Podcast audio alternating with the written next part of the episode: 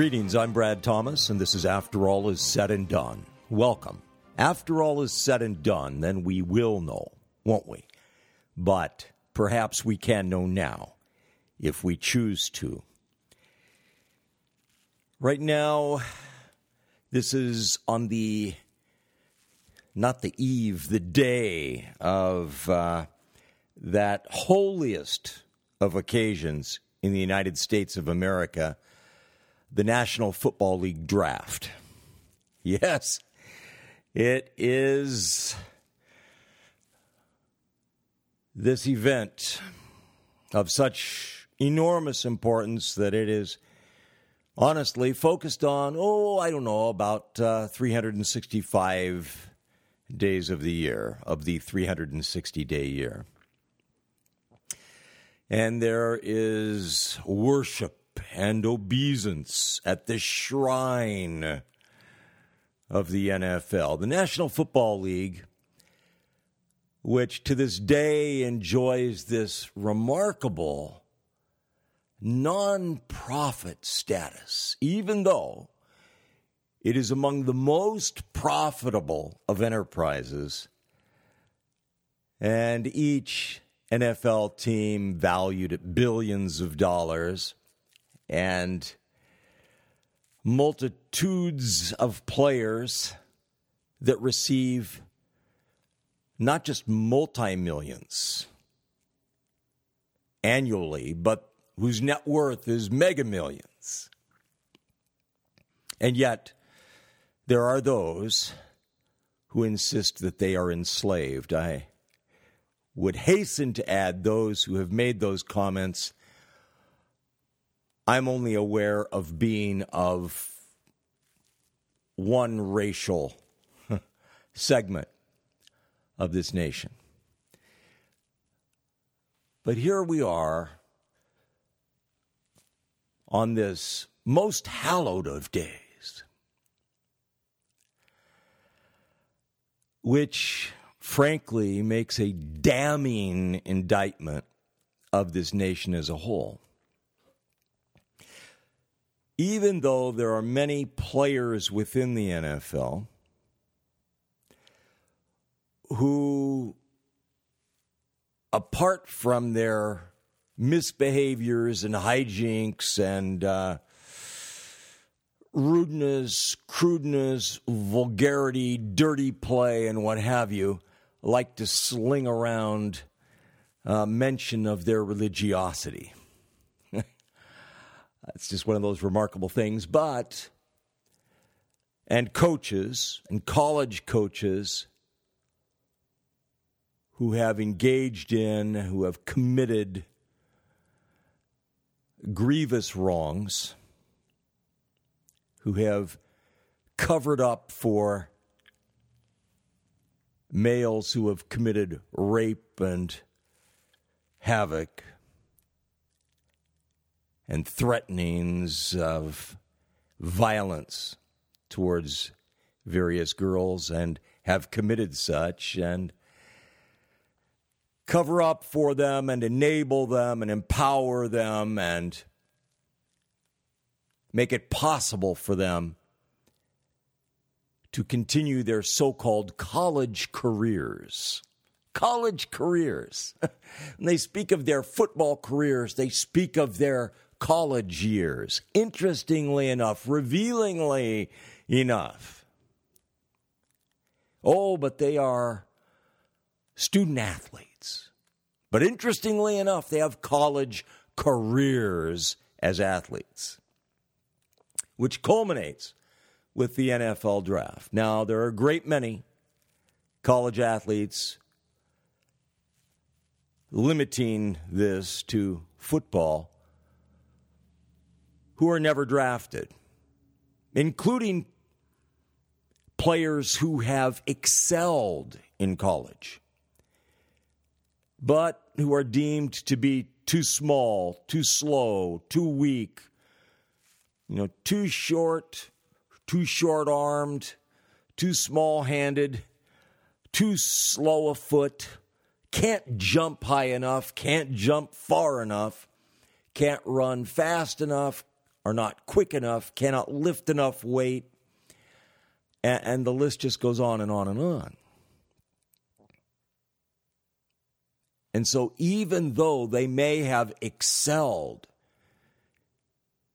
in college at football, they may have accomplished outstanding success.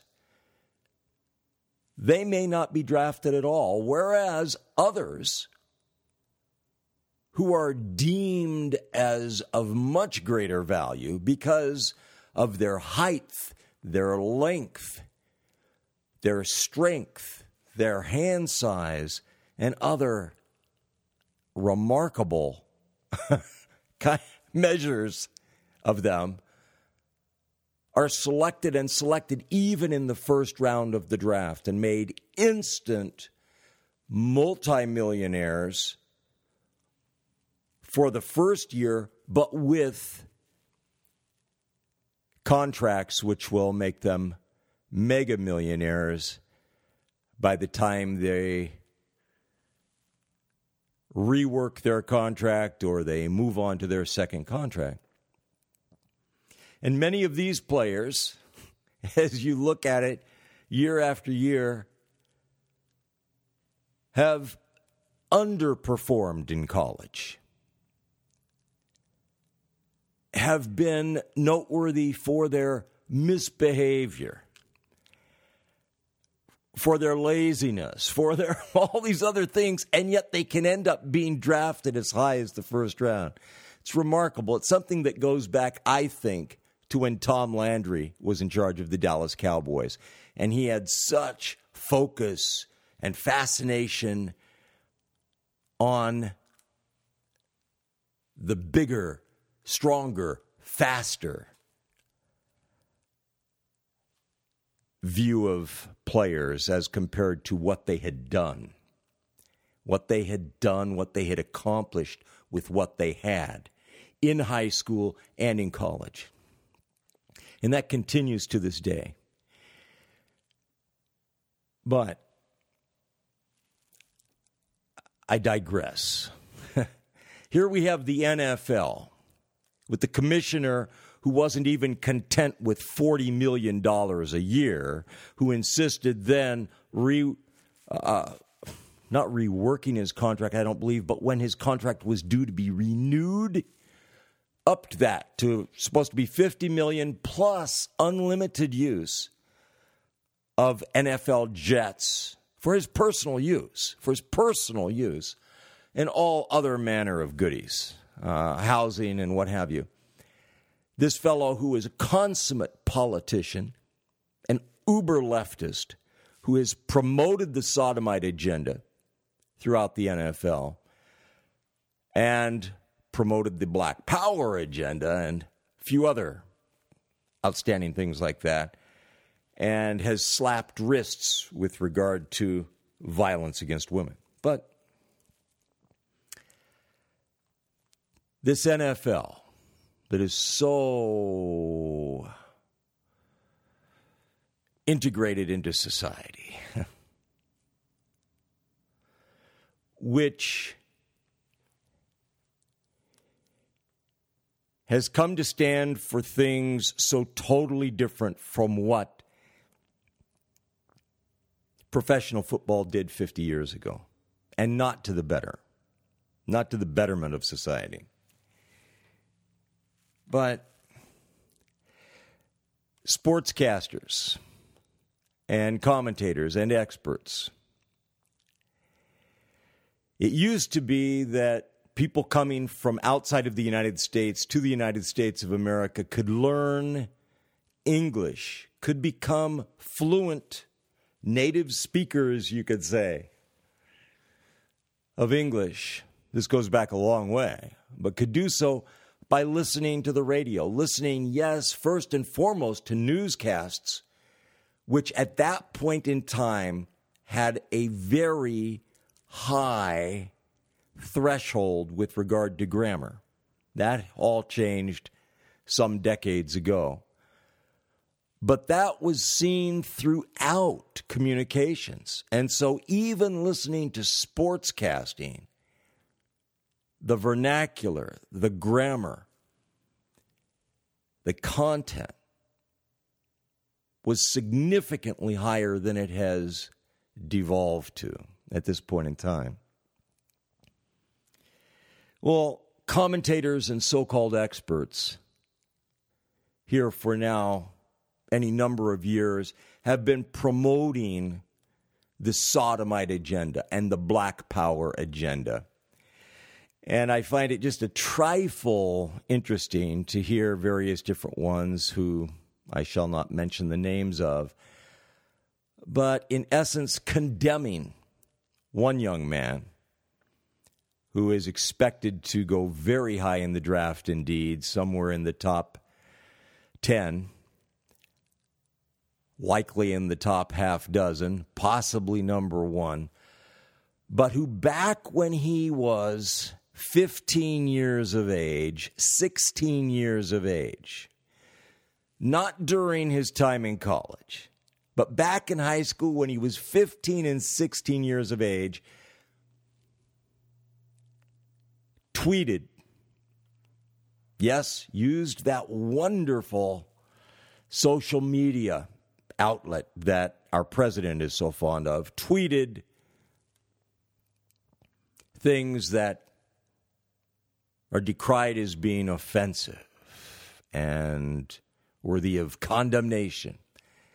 A boy, a teenage boy, 15, 16 years of age, I find it fascinating that he is being lambasted, greatly criticized, scathingly over this, even though he has apologized for it. That he was young and dumb when he communicated these things. I find it fascinating given that there are commentators, expert analysts, and such here in the sports universe who are in their 40s, in their late 30s, their 40s, their late 40s, and who gloat about the fact that they use the so called N word many times a day. But you see, they're able to do that because they are men of color. you know that euphemism, right? They are men of color, whatever that means. What color is that? Well, again, it's one of those lies that in this age of communications, it was an age of communications. Now it's an age of miscommunication. It's an age of lies and the age of the machines. But they aren't even criticized for that, and instead they can boast about it. That they use what is referred to as the N word all the time with the boys, you know, in the clubhouses, in the locker rooms with their guys, with their people. Their people not referring to race, but their circle of people. Hmm. And there's no repercussion for that. One player, I believe he is still with Philadelphia Eagles, even though I didn't follow it, who was a star receiver with the University of Florida back when Tim Tebow was the quarterback there. Riley Cooper, in one incident, one solitary incident in which he was drunk and he was at some concert, used that word one time, one time on one incident some years ago and to this day is still reviled for having done so while he was drunk. Okay. And while he's one of the guys that has heard these others slinging this word around all the time, routinely, daily, many times a day. We live in such perverse, strange, vile, lewd profane times. deceitful times, dishonest, dishonorable times. And I hope that this latest brouhaha will not detrimentally affect this one young man, this young quarterback who is in this year's NFL draft. I don't think it will. I think that sounder, not just minds, but spirits will prevail. But the top 1%, the top 1% in this nation are supposedly, you know, according to the former president and so forth, supposedly white people, older white people. You know, the Donald Trumps, right? And of course, they're all Republicans and conservatives, right? They're not the Bill Clintons, the Hillary Rodham Clintons, the Joe Bidens, Charles Schumer's, Nancy Pelosi's, Dianne Feinstein's. Heavens, no. And they certainly, among the whites, and they certainly are not the multitudes of black professional athletes, current professional athletes, and those who have played professional sports during the decades of the enormously inflated salaries. And they certainly are not the A list actors and actresses who all call themselves actors. No, certainly not. So many of whom, most of whom, are white. Uh, uh, they're not included because they're left. You know, it's it's only conservative or Christian, Republican, older white people that qualify for the top 1%, interestingly enough, in this nation. Last program, I made mention of something that I'm going to refer to again here quickly. And I said that there was an article that I had seen, and it was about that the Democrats who were considered to be the front runners to be presidential candidates in this next go round for 2020 that they had lined up, they had a red line test here for Trump, a line in the sand that if he fired Robert Mueller, that would constitute grounds for impeachment. They would push for impeachment. What I found so curious about this listing of names was that the very first one was junior Senator Kamala Harris of California. In her first term, Kamala, who had been Attorney General there, who's extreme leftist, woman of color. I found it fascinating that her name got the top press. But you see, we, and you might say, well, that's just an anomaly. But no, no, no. This is indicative.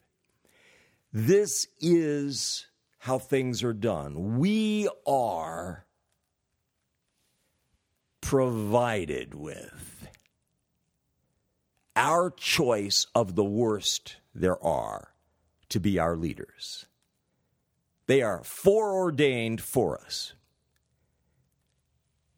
by the actual, not just 1%, but 0.0001% who are behind the screens, behind the curtains, and who make those decisions for us.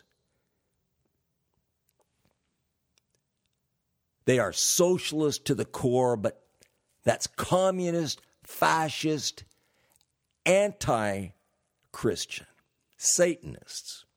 They make the decisions for us as far as who will be promoted for highest office, who will be available for us to choose from here in our so called democracy, our laughable democracy in the United States of America. And dear Kamala is being puffed, is being promoted, shockingly enough. She who took the place vacated by Barbara Boxer. I mentioned last week about Wendy Vitter and wife of former Republican Senator David Vitter. And she's currently been nominated for a seat on the U.S. District Court for the Eastern District of Louisiana. And she's being vilified and attacked and what have you, attacked verbally, attacked in print. And there's a great deal of machinations to prevent her being confirmed. But in her confirmation hearings, she felt it was necessary to emphasize that if she were confirmed, she would set aside her personal, religious, or political views and she would be bound by Supreme Court precedent. That is, and the, end quote. So it was quote, end quote. She would be hogtied and enslaved by current vile, lewd, profane, perverse Supreme Court precedents, not by the Constitution of the United States of America. Here's this conservative woman who is Catholic, Roman Catholic, She is currently general counsel for the Roman Catholic Archdiocese of New Orleans.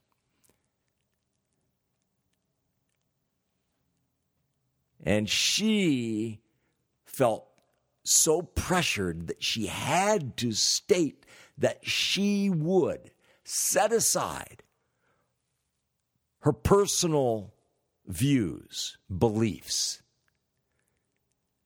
convictions, her religious views, beliefs, convictions, and her political views, beliefs, convictions, and be absolutely bound by Supreme Court precedent.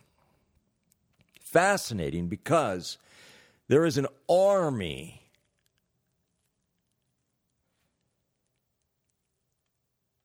an absolute army of district court judges across this nation who continually war against the Constitution and any Supreme Court precedents that are on the right side, the true side, with regard to the Constitution. But she'll be bound by the worst of the worst precedents that there are.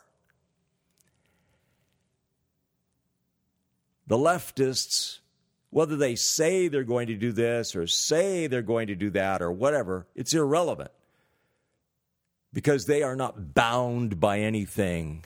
They will follow the agenda that they truly are wedded to.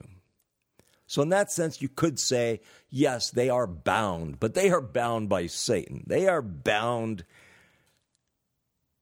by these movers and shakers, these world leaders who have been and continue to be hell bent on the destruction not just of the United States of America, but of Western society, of former Christendom and they follow in the footsteps of those who paved the way for them, who were hell bent on destroying Christianity and on enslaving this world. So, this poor woman, intelligent, knowledgeable, talented, accomplished, but spiritually blind. And I'm going to offend some people here. If you are in the Roman Catholic Church, you are spiritually blind. Because Roman Catholic dogma is false and fraudulent, but and diametrically contrary to the truth of God. But on this program, after all is said and done, I won't go into that. I will on other programs, but not in this program, not in this news talk ish program, public affairs program. But, and I'm Brad Thomas, and whatever's right about this program, true, accurate, praiseworthy, useful, is thanks to God Almighty and His only begotten Son, Jesus Christ. Whatever's wrong about it, lacking, failing, is due to me, Brad Thomas. So, but she is spiritually blind and she is intimidated and cowed into allowing herself to be so compromised, even before being confirmed. So we can expect her to be something less than outstanding if she is confirmed. We are just bare weeks away now, less than three weeks away from the 70th anniversary of the independence of the modern state of Israel. Which officially began on May 14th, 1948 remarkably enough, a creation, you might say, of the United Nations. Remarkable, I say, because the United Nations is so anti God, anti Christ, anti truth, and anti Israel that it just, it is remarkable to me that the UN had a hand in this and the creation of the modern state of Israel. But you see, those behind the screens, those in charge were not concerned. It was a political maneuver, a gambit for which there was no danger whatsoever. There was no danger that Israel would survive. As soon as, and I mean immediately upon announcement broadcast that Israel would be a free, independent nation. All Islamist, Islamic states joined together to overthrow and annihilate Israel and the Jews. It was in the works well before then. And they worked hand in hand with Hitler, dear old Adolf Hitler, and his bloody Third Reich to attempt to annihilate the Jews and annihilate Christians. But here, leading up to the announcement of the independence of the state, the modern state of Israel, all their preparations were made. And the dear British, who are so peace loving, so wonderful, so truthful and honorable, and all of that, they removed all of their military weaponry and left the Jews defenseless. It should have been an absolute, total massacre of the Jews. It was intended to be. It was intended to be not only by the Islamists, by the Islamic powers, forces that surrounded Israel, Syria, Iran, Iraq, Jordan, Saudi Arabia, Egypt, Lebanon. And within the country, of Israel. But it was also intended to be a massacre by those who okayed the formation of the independent state of Israel.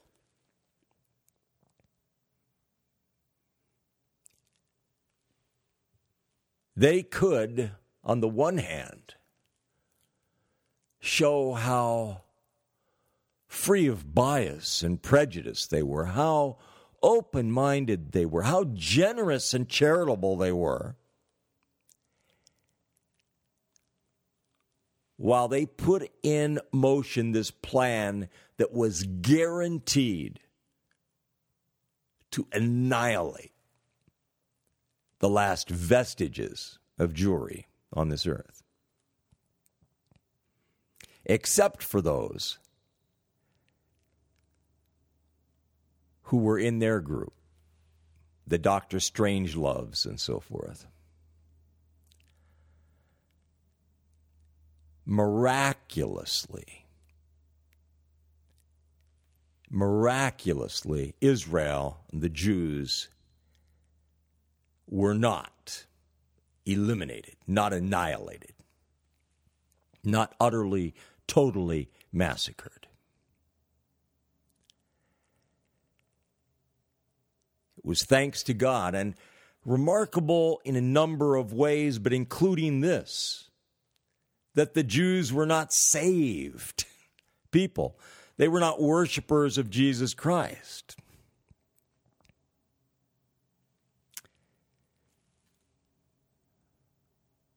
But here we are, just days away, just less than three weeks away from the 70th anniversary. And the same powers that have lusted for the destruction, the annihilation, the massacre of the Jews continue to lust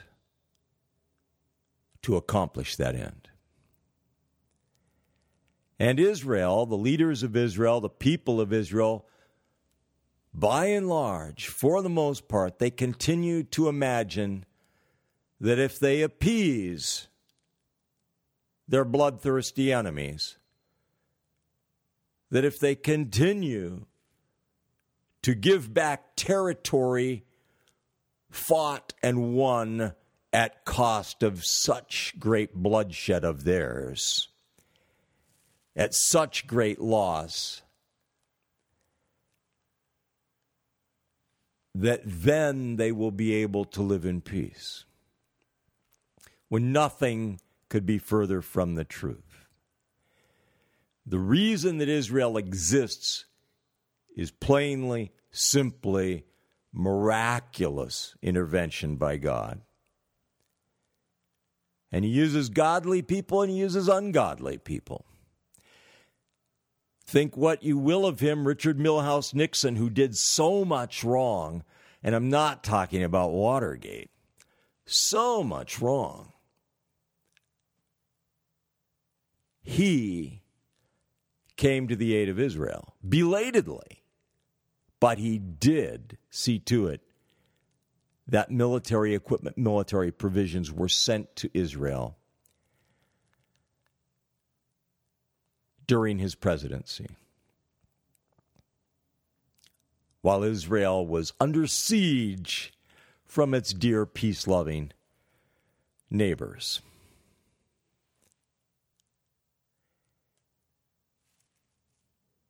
Israel has enjoyed a miraculous existence, the modern state of Israel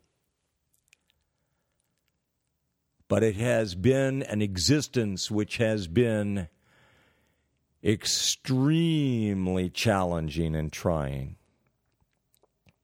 throughout. And as I've stated before, based on higher authority than mine,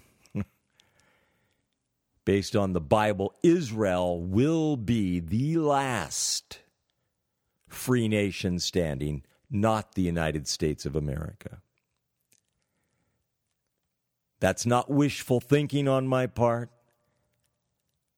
by any stretch of imagination, but it is according to the Bible. Adolf Hitler's architect, so called, Albert Speer, was Hitler's architect in more than one respect. He built the Third Reich to a significant degree architecturally, in terms of design and engineering. But he was an administrator, a manager.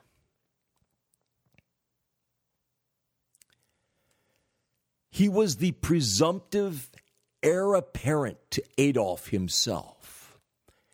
He was as close to Hitler as any of Hitler's henchmen, the likes of the infamous Martin Bormann, Heinrich Himmler, Adolf Eichmann, Joseph Goebbels, and so forth. Speer was an intimate of Hitler, a confidant of Hitler, closest of the close with Hitler. and was viewed as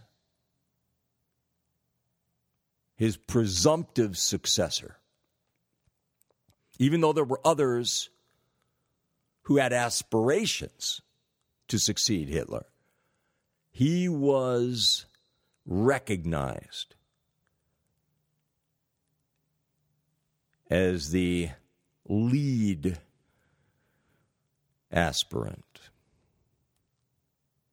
as the one most likely to succeed. You know, like some something in a high school where so and so is voted the most likely to succeed. Well, he was thought to be the most likely to succeed Hitler. But interestingly enough, during the Nuremberg trials, he managed to avoid the death sentence. He managed to avoid execution even while his deputy, who took his orders directly from Speer, was executed. Remarkable. Albert Speer was a clever guy, a subtle guy, an expert communicator who had an amazing ability for manipulation, for manipulating those around him. He reminds me so much of William Jefferson Clinton and Barack Hussein Obama in their communications, in his communications. How many times have you seen it in years gone by and decades gone by during State of the Union addresses and other major addresses where Bill Clinton and Barack Obama are lauding some person or other. You know, some lowly person or other, lauding them. But by doing so, in the very act of doing so, they actually manage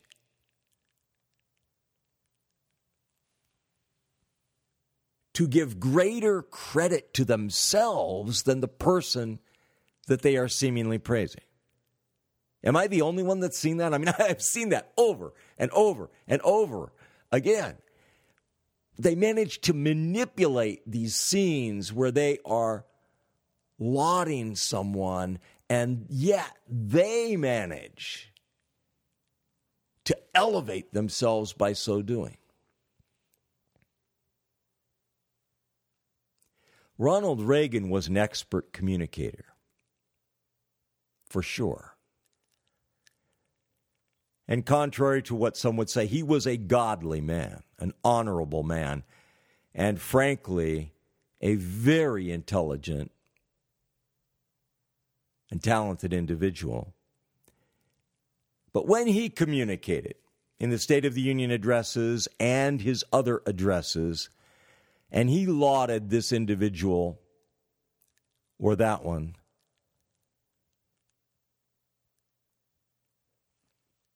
he genuinely honored them. It wasn't a matter of just some shallow, superficial, false, lying stagecraft. But dear old Bill Clinton, before he took over as president in 93, he pored over tapes of Reagan. He copied everything he could about Reagan. About Reagan's outward appearance of how he did things with his speaking, with his addresses, with his walking, with his receiving guests right down to the smallest detail. He imitated him. But not the honor, not the nobility, not the righteousness, the godliness, not the decency and the goodness. No. The exact, absolute opposite. But he was so clever and subtle. And you could say wise, worldly wise, to recognize that nobody did it better as far as expressing himself and dealing with these things than Reagan. So he incorporated that. And then Obama incorporated from Bill. They both manipulated masterfully. They lied continually, habitually, bald facedly, and yet they managed over and over and over and over and over again to evade, to escape blame for what they were personally responsible for. I heard one historian of sorts refer to Reagan when referring to Speer. He referred to Reagan and he called him the Teflon man. He was, you know, repeating that slander that was made against Reagan. And he said, and Speer was like that. So Speer was like Reagan. No, furthest thing from it. It was a slander of Reagan. But it's a truth about Albert Speer. It's a truth about Bill Clinton. It's a truth about Barack Hussein Obama. It's a truth about Hillary Rodham Clinton.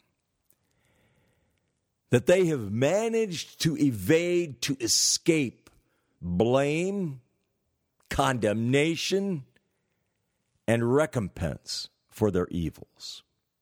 Even though they have been absolutely complicit in so much utter evil.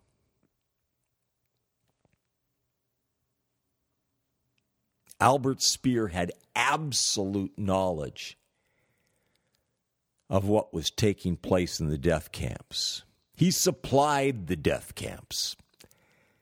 And he had command and control of more than a half million slave laborers, and yet he managed to con the chief prosecutor at the Nuremberg trials into sparing him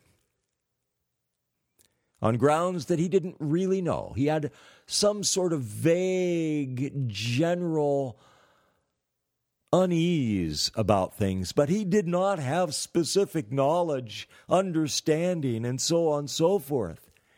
But his deputy, who took all of his orders directly from him, was executed, no problem.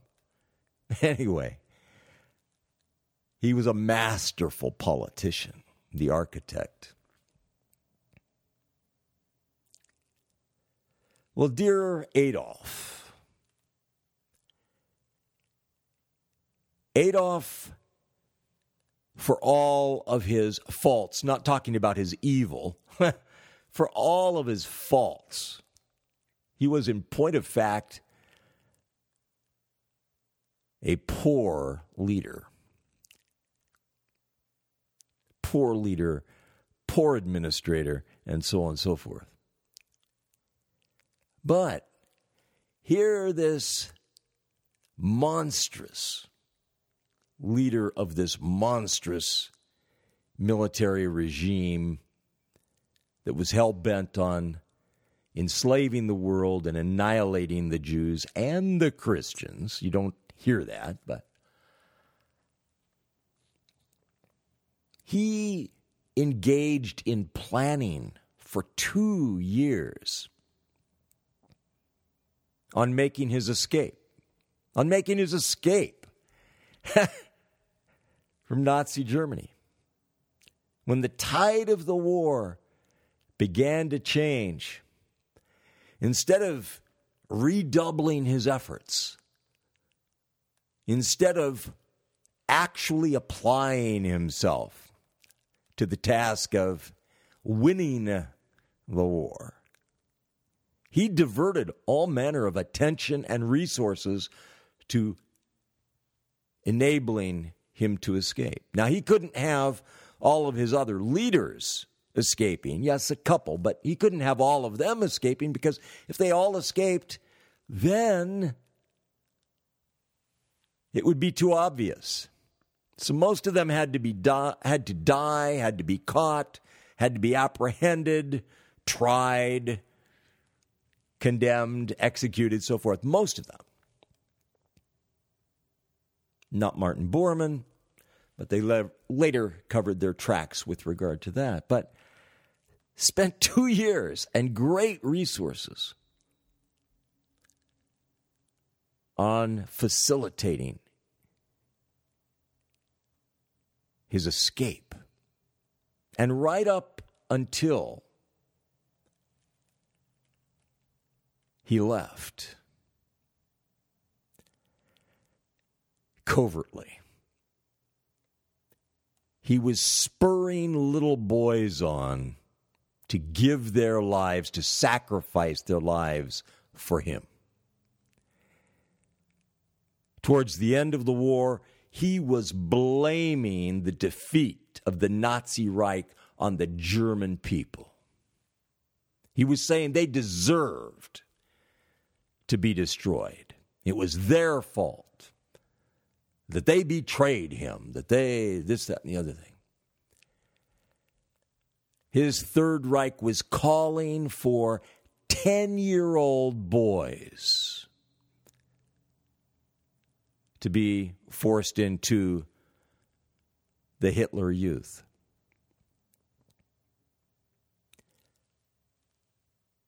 for the duration of his hellish reign of terror,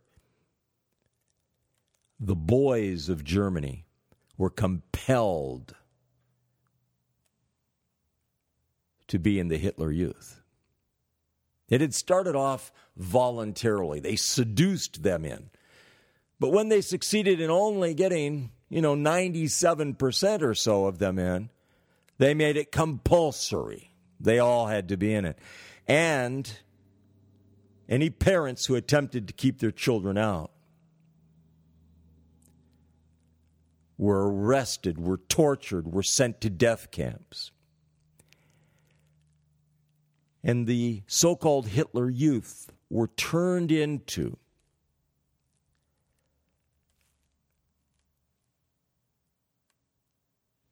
were indoctrinated into, were brainwashed into and trained into becoming ruthless killers. The same thing as what the Islamist terrorist regimes have done with their youth, starting much younger, starting with preschool children, including girls. In dear old Palestine, in the Palestinian territories. They indoctrinate their youngest children to murder Jews and that it is their highest calling to do that. The same thing is true in Kim Jong un's vicious, ruthless North Korean regime. Indoctrinating children as young as two years of age to betray their parents, to search for any evidence of a black book, of a Bible, and to report it. The same thing that took place in Stalin's monstrous regime, in which he murdered outright more than double what Hitler did. But as tremendously horrible as all of those numbers are, and that is the case, nonetheless, it pales in comparison with the aspirations of some modern day leaders. I've referred to it before. Prince Philip is on record as stating, Prince Philip of England, of Great Britain, 90 something years of age now, is on record stating that when he dies, he wants to come back, you know, be reincarnated, come back to Earth as a killer virus and wipe out billions of people. All for the good of mankind, of course, you know, all in a good cause. And here in bare weeks now, we're going to have a great event, a wedding there in London. Something to look forward to. Prince Harry is very close to dear patriarch Prince Philip. Very close, near and dear, closest of buddies, of pals, of friends, which says something. And Meghan is bent on being a leader of leftist proportions. We have much to look forward to in this world. Much bad to look forward to, much destruction to look forward to, unfortunately. I'm Brad Thomas, and this is After All Is Said and Done. After all is said and done, then we will know, won't we? But perhaps we can know now if we choose to. Thank you.